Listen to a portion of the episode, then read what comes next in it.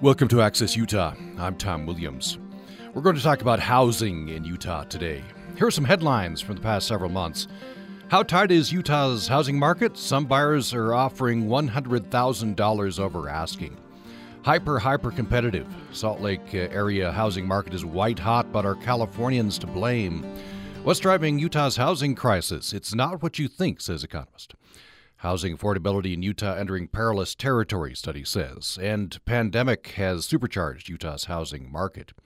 Today we're going to be talking with Christina Oliver, Director of the Housing and Community Development Division in the Utah Department of Workforce Services. And we welcome in Christina Oliver. Uh, thank, well, thanks and welcome to the program. Thank you for having me. Appreciate it. Jim Wood is Ivory Boyer Senior Fellow at the Kem C. Gardner Institute. Thanks for joining us. Thank you. And Francisca Blanc is Advocacy and Outreach Coordinator with the Utah Housing Co- Coalition. Thanks for joining us. Thank you for having me. Uh, so, uh, I think my favorite uh, part of a story, I think this was even from last year. This is Alicia Holloway, uh, uh, Holdaway, rather, president of the Salt Lake uh, Board of Realtors, Utah. And this is the simple quote June and July were frankly nuts, she said. Um, and so a lot of factors here. Um, uh, we hear of sky high prices, uh, hyper competitive, uh, uh, you know, just fighting for apartments and for uh, homes. Um, and let me start uh, with Christina Oliver. What are you seeing? Are we still seeing white hot housing market? And and what's what's got you most interested, most troubled? I guess the problems here. Yeah, well, we are certainly still seeing quite the hot market. Houses are on the market for it seems like less than 30 days everywhere you look. There are some markets in Utah, generally speaking, that are a little less competitive, but along the Wasatch Front, it's still extremely competitive. And it does have us worried about the, the number of homes and the price of homes that are available to our graduating college students, uh, to young families, house prices are extremely high and the income needed to support those households without being extremely cost burdened is is significant. Now we're still seeing that. Jim Wood uh, with the Kem C. Gardner Institutes. Uh, I know the institute's put out uh, some studies. We'll get into that. Uh, but just an overall uh, view, I, I, think one thing that struck me, and I'm not sure exactly where this is, current or the past several months. One uh, realtor association member said the usual inventory, general Salt Lake City area, is in the was in the thousands, and at this point, the inventory was at 600 or something. Uh, so overall, uh, Jim Wood, uh, what's got you most uh, interested, worried about the the current housing situation? Well, uh, two things. One, affordability. Uh, the declining affordability of housing, and secondly, and, and related, of course, is the shortage.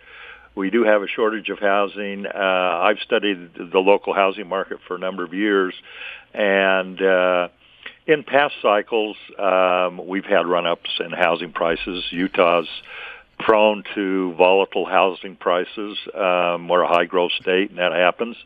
Um, but uh, this is uh, different than past cycles uh, because it's so comprehensive in terms of product type, apartments, as well as um, owner-occupied. There's a shortage, and it's statewide. Um, that's that's unique uh, and uh, unusual. Other cycles haven't had uh, those two features, and uh, you know, so it's it's really um, as Christina said, it's about cost and it's and the the shortage.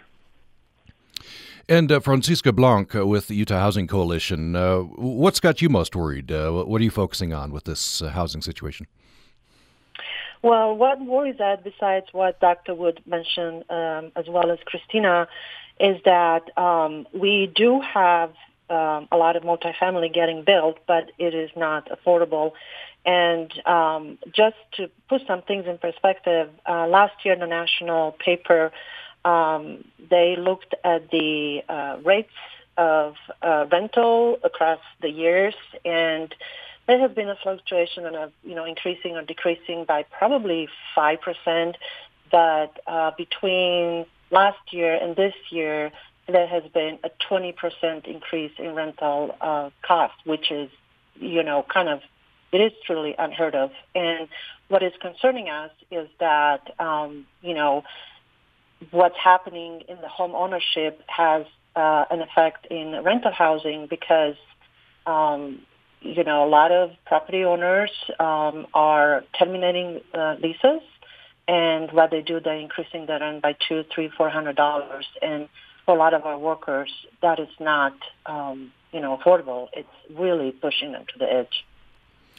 We, are hearing a lot about uh, the you know the rent uh, moratorium. Um, I think that's due to come to an end. I'm, I'm not sure coming up here. Is, is that still needed? Is is that a, a need in Utah?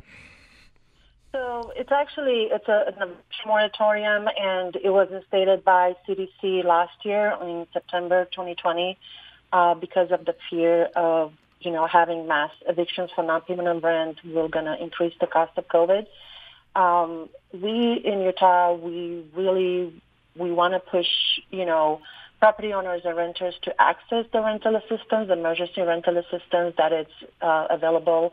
And uh, I will let uh, Christina um, kind of um, explain that a little bit further. And um, you know, evictions for not paying the rent happen even with the moratorium in place. Um, it was not a complete ban on, on evictions. And um, one trend that took place is that renters have received uh, termination of, of lease and they really did not have a place to stay and they remain in the property and that resulted in crippled debt for them. Mm. Yes, Christina Oliver with uh, Utah Department of Workforce Services. Uh, tell us about rental assistance. That's, uh, I guess, the, a focus that's available.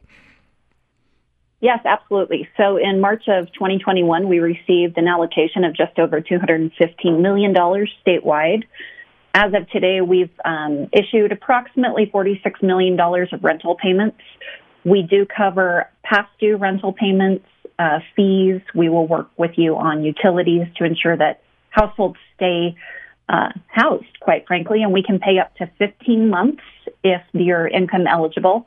One of the items I do want to touch on that Francisca brought up was when folks do get an eviction for other reasons besides um, assistance, rental assistance payment, it is difficult for those tenants to find a new place to live that they can afford in a short amount of time. So, as Francisca mentioned, uh, some folks will stay in their apartments for three, four, five days trying to get through the application process and move into another apartment, which is very difficult. So our priority is making sure that the tenants don't get to that place. So our outreach efforts have been really focused on um, social media, on YouTube. You can click on any YouTube uh, uh, snippet, and chances are our little banner will pop up on the right side of your screen. But now we're also going to move into a grassroots effort. We've met with a lot of uh, smaller landlords who have let us know that they don't know about the program still. So we're working with a variety of uh, government partners, and we are going old school. We are uh, mailing out postcards to all of the landlords who own a duplex property or above in the state of Utah. And we're trying to get landlords to not only apply for their tenants, but help their tenants apply if they are being asked by their tenants to do so. Uh, Jim Wood, uh, again, uh, remind you, he's the Ivory Boyer Senior Fellow at the Kem C. Gardner Institute. Um, what's driving this? We, we, talked about we're focused on the problems. We'll get into some solutions later on. The Gardner Institute has put out some uh, potential solutions. Uh, but uh, I'd like you maybe to go into what is driving this white hot market and and some of the things we're seeing.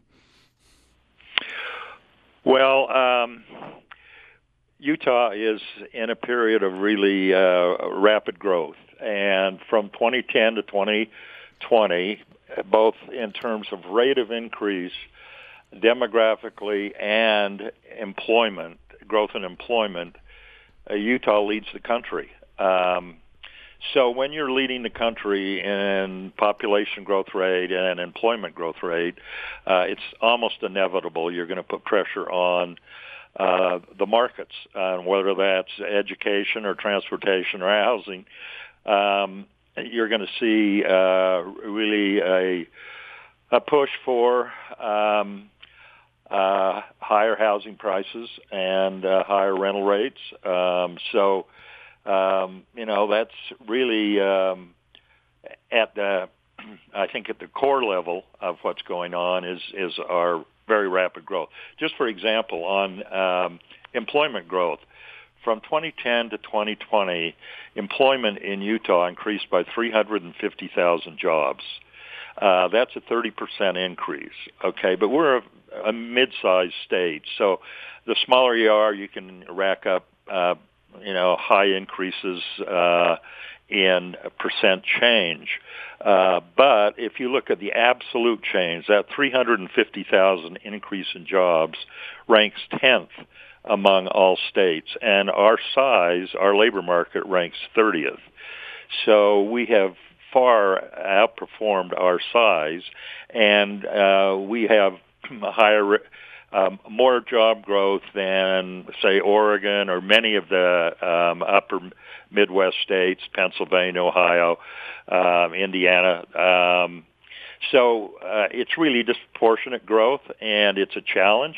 It provides opportunities, um, uh, but there's a, a downside uh, to, to that, and it, it is uh, that growth and and it's what's going on with the infrastructure and housing prices. So it starts there, and then you've got uh, uh, we've got supply chain uh, problems, and that's national. Um, we've got uh, high cost of land, and uh, um, we also have a labor shortage in Utah. Our uh, unemployment rate is down to 2.6 percent.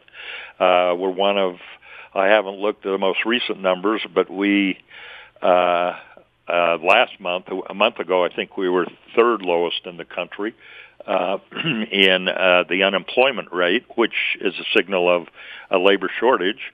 Um, and then another factor is um, and you'll hear this from any developer or builder, is difficulties at the local level getting approvals and the cost of approvals and the time delays for approvals for new projects, whether they're owner-occupied single-family homes or, or apartments. So there's a number of factors at play, um, but uh, you start with our rapid rate of growth.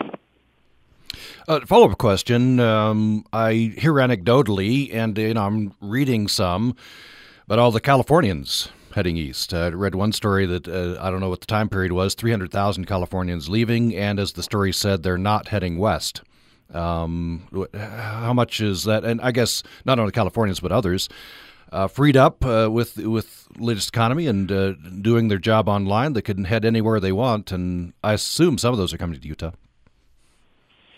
Well, um, we don't really know. Uh, there's plenty of anecdotes out there from uh, realtors um, and developers about, uh, particularly in, say, areas like Summit County. I've heard uh, anecdotes of uh, they've had a lot of uh, um, out-of-staters moving in, um, and uh, some of them are working remote. Um, so, uh, and, and I've heard all the way from. Uh, and this is unsolicited from the real estate community out in the basin in Roosevelt uh, down to Kanab to it's across the state. I hear anecdotes.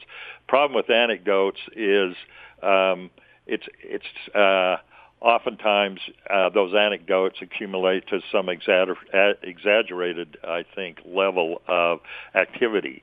Now our our projection from the state office on uh, net in it's running pretty constant at around 20,000 individuals uh, annually. So um, as far as uh, the demographers who do that sort of work, um, uh, they haven't uh, uh, factored in a a big bump for Californians coming to Utah, but but again, uh, uh, you know, the, the anecdotes are pretty powerful, but um, uh, I'm a little suspicious of, of uh, anecdotes to make generalized statements. But um, you know, there's um, uh, there's some of that going on, and I know I was up in Idaho a little uh, a couple of months ago, and they had they had a sign in uh, uh, one of the, the small communities, "Welcome to California East," uh, and so it, it's just not Utah. It's, it's uh, uh, at least people think that's happening. So Yeah, at the very least, people are thinking that's happening. Yeah. Yeah. Uh, yeah. We just um, we tried to get uh, numbers from the uh, um, UtahRealEstate.com uh, where um, they have documentation of, of sales, of course, and and we'd like to know, okay, where are you coming from, and uh, just to include that in the sales documentation, but uh, it violated some privacy and confidentiality, so we that would have given us the the answer. Um, um, and you know, you could look at some IRS records. Um, and uh, find out where people are coming from or a driver's license. But we haven't moved to that yet. Uh, of people, you know, moving in and uh, um, they they get a Utah driver's license, and you could track where they're coming from, which license they had prior. So, but that hasn't been done yet. Let me turn to Francisca Blanc again, again with uh, advocacy and outreach coordinator with the Utah Housing Coalition. Uh, first uh, question this uh, this round uh, to you, Francisca Blanc. Uh, housing affordability, I assume it's happening not just in Salt Lake County, the, the, problems in other areas in Utah. yes, it's correct. And, you know, just for the listeners, what we mean by affordable housing is that no one should pay more than 30% of their income on mortgage or rent plus utilities. And um, a lot of our low income people are severely uh, burdened because of the cost of rent. But I would like to kind of extend the conversation what Dr. Wood was, was mentioning. And yeah, anecdotally, uh, we have seen a lot of people move from uh, California to Utah. And those are the kind of professionals that can afford to work from home. And um, the biggest problem that we're seeing is that our essential workers, those are folks who have been living in Utah, are locals, uh, are people that work in fast food. Um, they are uh, retail salespersons or the customer service representatives, which this three um, occupations have probably the highest um, number of employment in Utah. All of these occupations are making less than $16.71 per hour, which is the one-bedroom housing wage. And that's kind of where our concern is that, um, yes, the economy is doing well, uh, better than other places in the country. Yes, unemployment is low, but it won't be good that all of us are doing good. So we are all doing great because in our perspective, we all going to do great if everybody's doing good. Uh, and the people that I mentioned, those people are struggling to really pay their rent. Um, and they are uh, the quality of life is really decreasing because all of the income goes to um, rent, utilities, um, you know, food, and um, they could they cannot take vacations. You know, they're lucky that they can have a weekend off. So I want to bring that up because this is you know the segment of our population that um, you know a lot of folks don't talk about. And yes, they're low income and they work a full-time job and sometimes they probably work 60 hours a week and they cannot afford housing.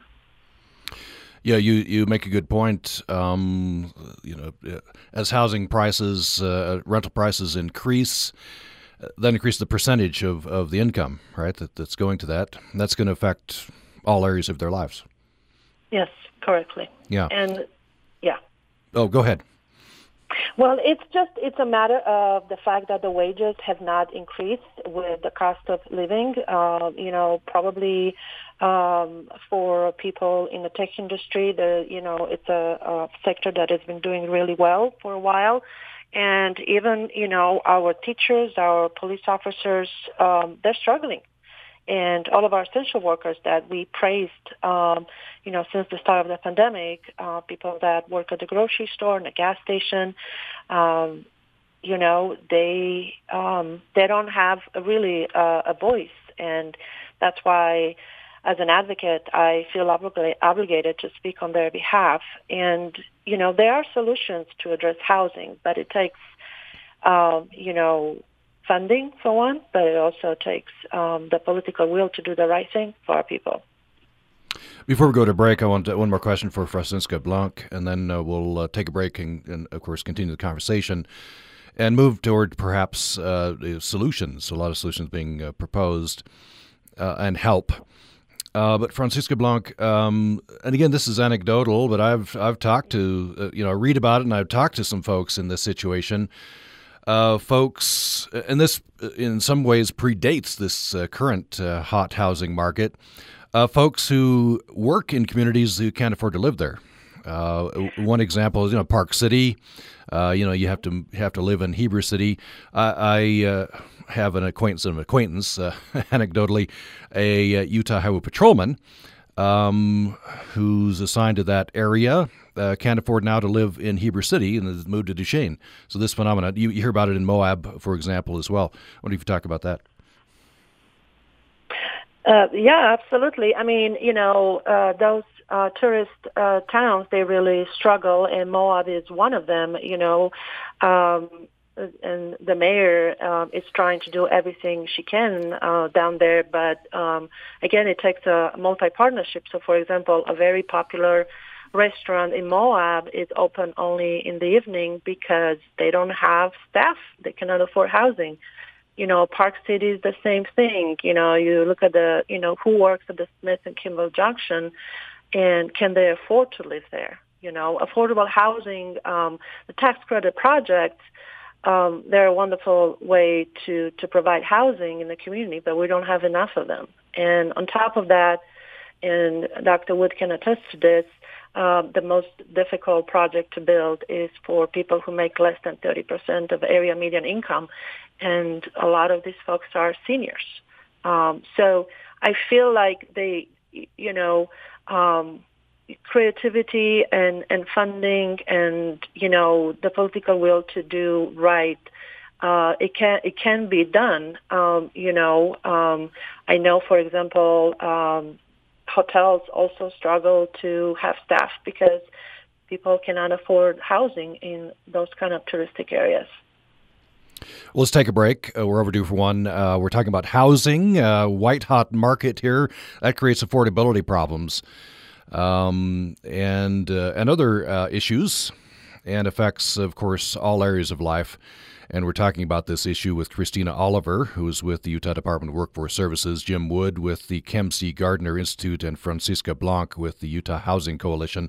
Would love to hear your housing uh, story. Uh, what's going on with you, and have you had difficulties? Um, what are some solutions you found? Um, UPR access at gmail.com is our email, upraccess at gmail.com, or you can call us at 800 826 1495. 800 826 1495, and we'll have more following this break. Support for Utah Public Radio programming comes from our members and Stokes Nature Center Canyon Jams, presenting Swinging Lights, September 3rd at 7 p.m., located at Von Bear Park in Providence. Information at logannature.org slash canyonjams.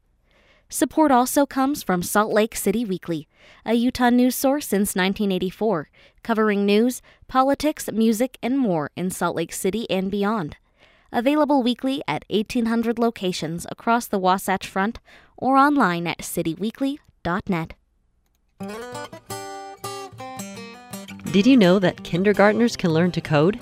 Coding toys, which allow children to program simple sequences of light, sounds, or actions, are becoming more and more accessible to parents and educators. Research is ongoing to determine how these toys can enhance problem solving skills and help foster early computational thinking. By studying the way kindergartners think and reason, researchers hope to evaluate the effectiveness of such toys so that educators can make more informed decisions about the toys they use in early childhood settings.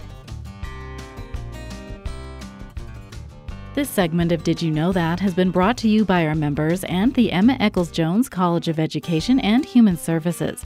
Committed to mentoring tomorrow's educators, researchers, and clinicians, located on campuses in Logan and 26 other sites throughout Utah.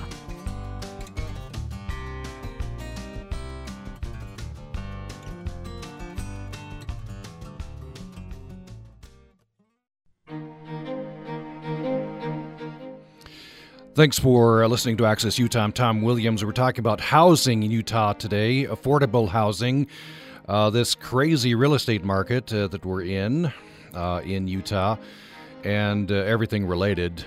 And uh, we're talking with Christina Oliver, Director of Housing and Community Development Division at the Utah Department of Workforce Services, Jim Wood, Ivory Boyer Senior Fellow at the Kem C. Gardner Institute, and Francisca Blanc, Advocacy and Outreach Coordinator with Utah Housing Coalition. I'd love to hear your housing story, 800 826 1495 or upraccess at gmail.com. I want to start this segment with Jim Wood. Um, uh, I'd like to have you uh, talk about it. This again is anecdotal, but it's a handful of friends uh, of mine, um, more than one, but several, have done the following: um, sold their house. Uh, you know, I guess the the idea is, uh, you know, sell at the top, right? To sell at a, at a good premium price, and then they're renting for I guess a while, and I think the plan is maybe to see how the the market shakes out, and then perhaps buy at a low, lower price later. Uh, I don't know if you've seen this phenomenon, and uh, what do you think about that? Well, uh, interesting approach. Uh, but Tom, I have my own housing story. We have three, three generations in our household. I've got two great grandkids living with me, as well as their mother. So, uh, due to uh, how high rental costs. So, um, yeah, it's. Uh, I don't think anybody escapes this. Uh, you're going to know uh, probably some family member that uh, that has difficulty with uh, affordability. Just just let me. I, I ran some numbers this morning, looking at the at the first six months of uh, this year, uh, going back to 2015 um, through the second quarter. Actually, it was the second quarter data for the Wasatch Front counties, the four Wasatch Front counties, and housing prices last year, second quarter for the four Wasatch Front counties was 383,000. That was the median sales price. This year, second quarter median sales price is 500,000. That's a 30% increase. That can't be sustained. It's really unhealthy, um, and it's uh, um, it, it's really um, excluding so many households from home ownership, which in the long run really does uh, affect, of course, uh, wealth inequality. Um, and the days on market last year for that for that second quarter, 14 days on market. Um, this year, second quarter, five days.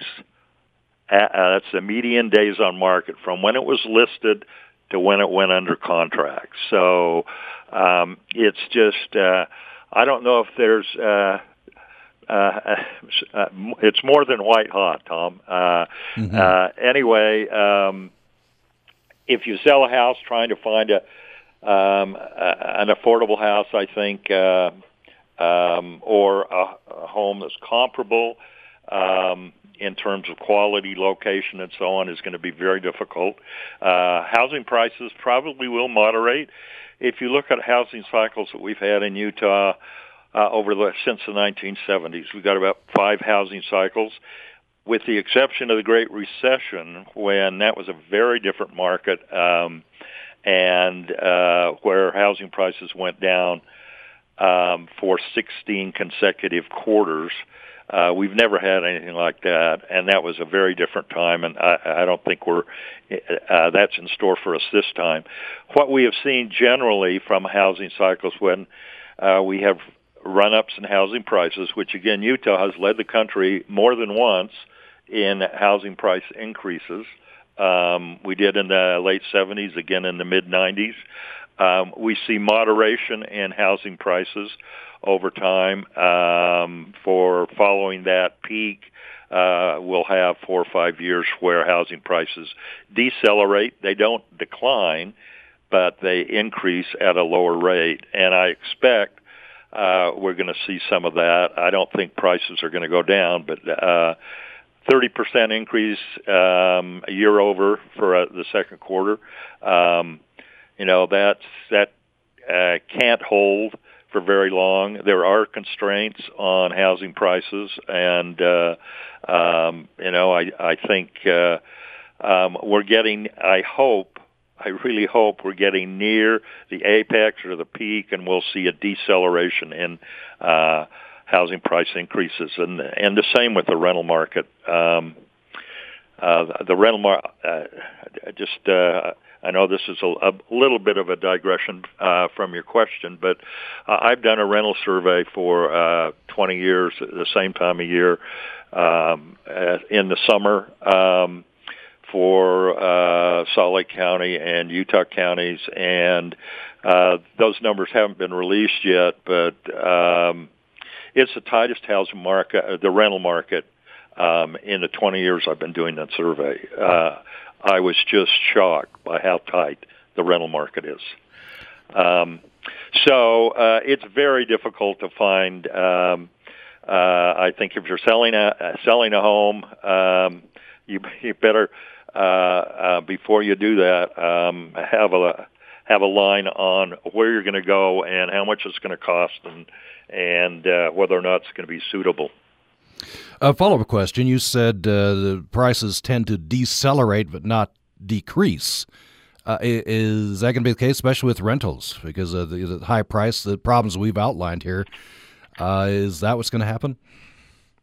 Well, um, yeah, the deceleration. Uh, I think we'll see that in, in housing prices, in uh, ownership, home ownership, um, probably um, in the next. Uh, I hope in the next 12 months uh, maybe by the second quarter of, of uh, next year. Uh, I, I would just, uh, I'd be um, shocked and very worried if we have anything close to 30 percent uh, that we've had this this last um, year. Prior to that, we were under 10 percent every for all second quarters. Uh, the increase uh, they were around nine uh, seven, eight, nine percent. But then we have this just jump in 2021. That can't last. So, um, but on the on the rental side, I don't think there's much relief in sight really um, over the next 12 months. Um, even though we've got a lot of a lot of product coming on, particularly uh, Salt Lake County and Salt Lake City, um, Utah County as well um, it's uh, the, the vacancy rate still is going to be, I think, a year from now, still below uh, something like four percent, which would be the 11th consecutive year of the vacancy rate below four percent, and that puts pressure on housing prices, um, on the rental rates, and and I would expect um, that we probably will see um, a double-digit increase in rental rates next uh, next year, as we've seen this year. Mm. Let me turn back uh, to uh, Christina Oliver, Director of Housing and Community Development Division, the Utah Department of Workforce Services. I want to quote here from uh, Derek Miller, uh, President CEO of the Salt Lake uh, Chamber of Commerce. Um, and he's talking about how the housing crisis, the housing situation affects uh, the workforce. And we've talked a little bit about this. I want to you can comment on this. Here's what Derek Miller says: uh, Insufficient and unattainable housing impacts businesses' ability to recruit and retain employees, affects the quality of life for our workforce, and limits our potential for economic growth. So this is, uh, is this is community wide. Yeah, and as someone who had a lot of experience, I worked as a director of corporate recruitment under the Huntsman administration. I've seen both sides of the equation, and really, workforce housing, it's not it's termed affordable, but truly, we're talking about our standard workforce is very unobtainable along the Wasatch Front, uh, unless you're uh, cost burdened. And when we say cost burdened, that means that your your gross rent, including your utilities, your basic services at your house um, exceed a certain threshold. Along the Wasatch Front, uh, individuals making the 15, 18, 22 dollars an hour will be very.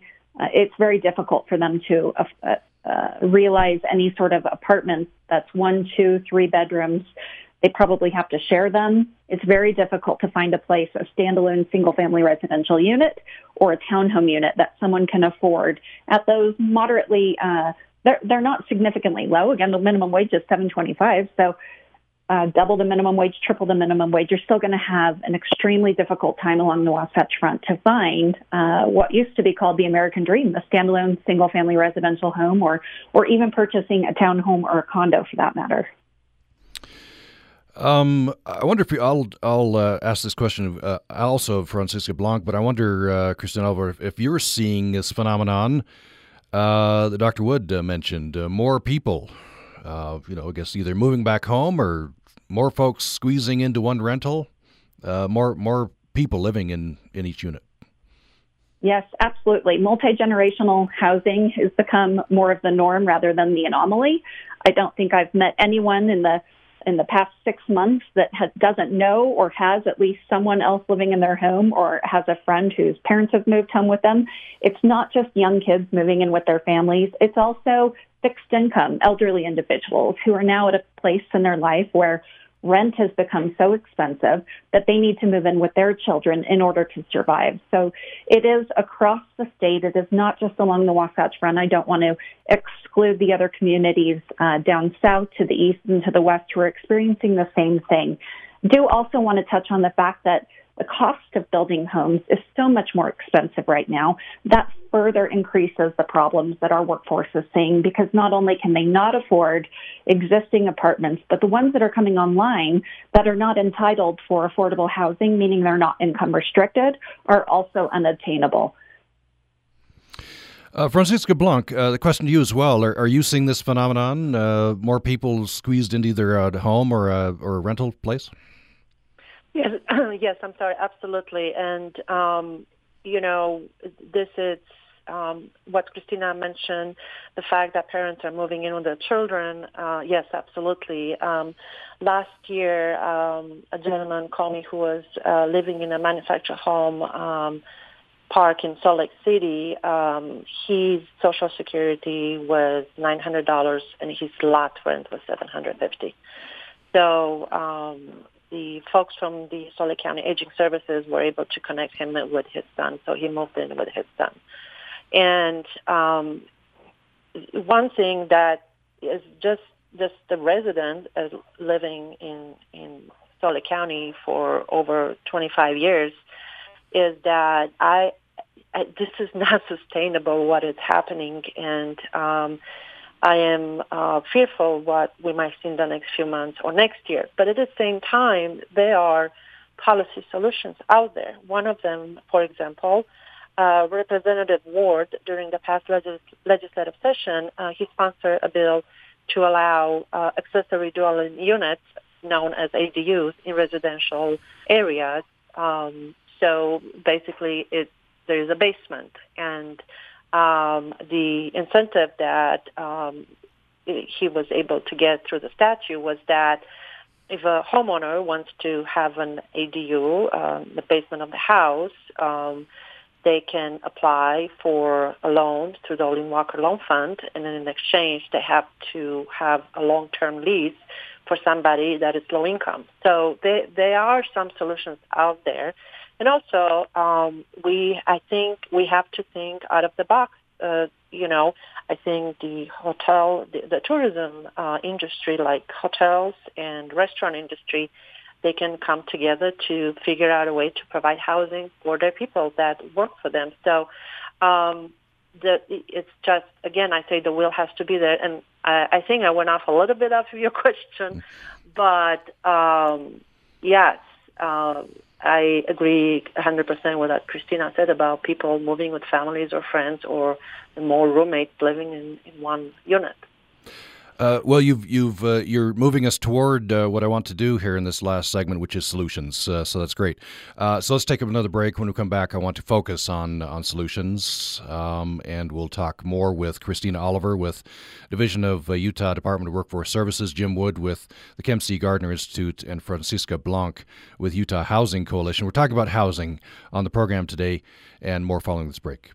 Support for Utah Public Radio comes from our members and Idaho National Laboratory, celebrating multiculturalism and science in August. INL recognizes the contributions our multicultural scientists make at the laboratory and in the community. More info on inclusive careers at inl.gov. Support also comes from Sunset Valley Mortuary, presenting a night like no other Veterans Benefit concert to raise mental health awareness. Bring a chair and enjoy music, food, and entertainment August 27th at Elkridge Park in North Logan from 6 to 9 p.m. Information available on Facebook slash Off Center Band. On the next Putumayo World Music Hour, we'll trace the unmistakable tone of the blues from Africa to America and to Europe and South America too.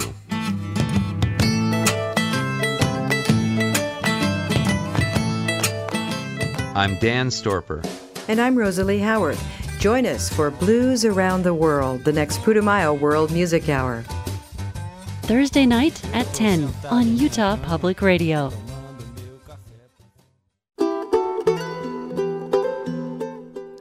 Thanks for joining us for Access Utah. I'm Tom Williams. We have about 10 minutes left in the program. We want to focus on solutions in this segment. We're talking about housing, housing uh, affordability, uh, the white hot uh, housing market, and the problems that that uh, produces. And we're talking with Christina Oliver, Director of Housing and Community Development Division at the Utah Department of Workforce Services, Jim Wood, Ivory Boyer Senior Fellow at the Kem C. Gardner Institute, and Francisca Blanc, Advocacy and Outreach Coordinator with Utah Housing Coalition. Let's begin this uh, segment with an email from uh, Steve. Uh, Steve says Tom describes the real estate market as white hot, and that seems to extend even to an out of the way and not especially desirable community as Beaver Dam, Arizona, which is between Mesquite, Nevada, and St. George. For example, the real estate website movoto.com values a 2,500 square foot one bedroom house on a nondescript lane in Beaver Dam at $705,000. Steve adds an exclamation point, uh, warranted there. Uh, again, Steve's words I can't imagine such a house is really worth that much, but still, that its on- online valuation is so high is an artifact of just how white hot this market is. That's from uh, Steve. Thanks for that, Steve. And uh, Dr. Wood uh, said it's it's it's it's hotter than white hot, right? Dr. Wood said. Um, so let's uh, start with Christina Boyer on this on solutions. Uh, what what what can we do? What what are some top things you would suggest? Well, there are a number of things that we're looking at. Um, we have in the state of Utah a commission on housing affordability, and they've been looking at about 20 plus different um, opportunities to increase the affordable housing stock in the state of Utah. Those are being distilled down, but it ranges from uh, incentives to increased voucher programs to land use initiatives. There are a variety of different opportunities that are really uh, neighborhood and community specific. No one solution is going to solve the affordable uh, affordability problem in any one community. And knowing that, our our commission is looking at what opportunities can we provide to cities and towns to help them increase their affordable housing stock without overcost burdening the local government or the uh, developers, which are, are providing those homes. Uh, Jim Wood, I know the Gardner Institute or the Gardner Institute uh, was out with a report on some best practices, uh, some uh, solutions. Uh, maybe you can outline a few of those. Uh, yes, we published that um, almost a year ago. Um, best practices um, for housing affordability, and and and just let me clarify on the term housing affordability uh, refers to um, all income groups and all prices in the housing market. So housing affordability is a little bit different than, or quite different than affordable housing. Affordable housing is generally sticks and bricks. Uh, we're talking about uh, uh, units. Um, and um, yeah, the we, we looked at uh, um, five different best practices. Um, RDAs, uh, redevelopment agencies, uh, transit-oriented developments, um, and uh, ADUs that, that uh, Francisca mentioned, uh, preservation of existing housing, uh, of affordable housing, and um, then zoning, which is really that's at the local level. That's where we have an opportunity to really intervene. Um, you know, uh, local, state, and even the feds don't have much chance uh, in in turning a market, um, uh, at least in uh, the short term. Um, and so, uh, but locals do in terms of how they zone um, new um, developments and uh, what they allow, the density they allow and you know we're um, so that's really important um, at the local level. But they have to be led, I think, uh, because they uh, they respond to their local constituents, and uh, uh, uh, the locals uh, will, um, and rightfully so, uh, that's their constituency, and they defer to the locals. So the locals really need to be led at the state, I think, or not led, but uh, the state needs to lead um, on this issue, um, and the state has gotten involved um, in the last three years, which is really commendable. Um, uh, as I said, I, I've I've worked on this issue for a long time, and this is really the first time we've had the state involved. We've got the business community with the chamber and their housing gap coalition. We've got the philanthropic community involved with uh, several foundations and the legislature and those advocates who have been banging this drum for the last 40 years. So we have a unified approach which is absolutely essential if we're going to make any real headway on this issue. Um, so uh, it really starts, I think, where we have the most potential is at the at, at the local level, but they have to be encouraged by the state. And there are a number of programs and cities who have tried really some innovative things, particularly Salt Lake City is one. Uh, they've done a lot of innovative uh, uh, experiments. Um, trying to find uh, ways that are most effective. So it is really a difficult problem. And just uh, I'll close with the magnitude of the problem. In Utah right now, we have about 40,000 households who have incomes below 30% of the area median income. In Salt Lake County, that would be $25,000, okay? Uh, they're below 30% AMI, and they have a severe housing cost burden. That is, they're paying more than 50% of their income for housing, and they have no housing assistance. That's 40,000 households. That's the magnitude. That's the most uh, extreme and severe um, group, you know, in terms of vulner- vulnerability. And uh, 40,000 households, we're talking, um, that's about 12%, I think, of the uh, um, of the rental market. Um, so it, it's uh, well over 100,000 people in those households, and they're really, uh, um, many of them are on the edge of homelessness. It's a huge problem. It has to be addressed uh, across the board, as I mentioned, and also the issue on the other side, it's not only the supply of housing, but it's also income. And Christina mentioned housing vouchers. That is instant, you know, it gives people uh, it, it, it's tantamount to an increase in income.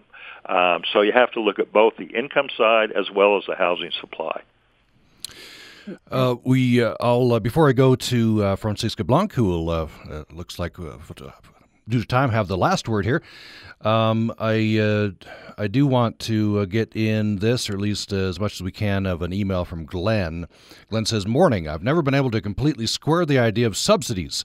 A little background: I grew up in the '80s, an era of free government cheese, farm subsidies, farm aid, etc. There were dairy farm buyouts. Buzzwords on the evening news concerned agriculture was something to the effect of save the family farm." The result was more farm subsidies, government purchases of farm commodities for distribution to the less well off, and government buyouts. Many farms did go out of business, yet the land was picked up by other farms, which were likely uh, more efficient. The net result was no real reduction in production volumes and government guarantee of a subsidy and incentive to keep producing. Supply and demand was, is temporarily subverted, and proverbial can was kicked further down the road. That isn't to say that the current rent relief is wrong, but paying rent relief and subsidizing investors and landlords is essentially doing the same thing. If we can intervene in supply and demand at the demand level, why can't we also intervene at the supply level? Rent controls, subsidized housing, and other regulatory incentives and interventions have worked elsewhere, especially in New York City. We seem to be quite inefficient in Utah in putting these types of alternative actions into play. It also seems like the last alternative any business is willing to take is to raise wages, which is where a good many of the rent concerns and other issues discussed today originate. There really needs to be some serious introspection within boardrooms, community development commissions, and chambers of commerce about uh, uh, tacitly demanding that the government subsidize businesses' propensity to seek the absolute lowest wage possible through welfare, SNAP, rent help, health care, etc. Call it corporate welfare subsidies or whatever. And he signs it Glenn Wall, MBA. Thanks for that, uh, Glenn. Um, let's see. We have another uh, email here. Let me get this in, the short one. Uh, Todd says the housing crisis in Utah is something that's on my mind often as a young homeowner, contractor, and son of a realtor. I'm just wondering what would be the best ways for me to get involved with this issue. Are there organizations that are looking for volunteers for advocacy? Should I go directly to my city councilor, or is there some other way uh, that I should get involved? That's a great uh, that's a great uh, question to throw to Francisca uh, with the Utah Housing Coalition. How can Todd get involved? Well, uh, actually, contacting with the elected officials at the local level, at the city level, is the first thing to do. But I also encourage Todd to get in touch with his uh, with his state elected officials, with the House representative and the state senator, because that's probably the most important connection to make. Um, and as far as advocacy, um, you know, for anyone who cares about this issue, uh, you know, we have on our website, the UtahHousing.org, we have a number of research and reports people can and, and read and kind of get educated themselves about the different issues and uh, you know talk with your neighbor, talk with your colleagues, talk with your friends, and start making those connections at the city level or the county level and the state level. Um, that's what advocacy is. We just have about a minute left, uh, Francisca Blanc. Um, maybe a good thing here at the end. Uh, what, uh, where can people turn for help? Well, so uh, if somebody is struggling to pay rent uh, due to COVID, there is rentrelief.utah.gov. Um, and on the same website, uh, people can find contacts for the nine different community action agencies in the state. They do provide other forms of rental assistance um, and also emergency uh, assistance for people who are facing homelessness. And um, I will also urge people who are struggling to get in touch with their state elected officials to kind of let them know what's the situation and um, ask them to work together to, to find a solution to this. Uh, just 30 seconds, Christina Oliver. Uh, uh, anything you'd like to say on, on connecting people to services? Yes, absolutely. To uh, piggyback on what Francisco just said, also, you can dial 211 and that will provide you an operator who can direct you to different resources throughout the state. And I would encourage everyone to contact your city officials. The boots on the ground, the planning commissions, and the city councils are really going to be of great force in your community. They're the ones making the zoning decisions, and they are the ones that you can work with to enable their zoning decisions to provide more affordable housing in certain areas within your community. Well, thanks everyone very much. Uh, today we're at the end of the program. Christina Oliver is director of the Housing Community Development Division in the Utah Department of Workforce Services. Thank you for joining us. Thank you. Uh, Jim Wood, Ivory Boyer Senior Fellow at Kem C. Gardner Institute, has joined us. Thank you. Thank you. My pleasure. And Francisca Blanc, Advocacy and Outreach Coordinator with Utah Housing Coalition, has joined us. Thank you to you. Oh, thank you for this opportunity. This was a great interview. And thanks everyone for listening to Access Utah today.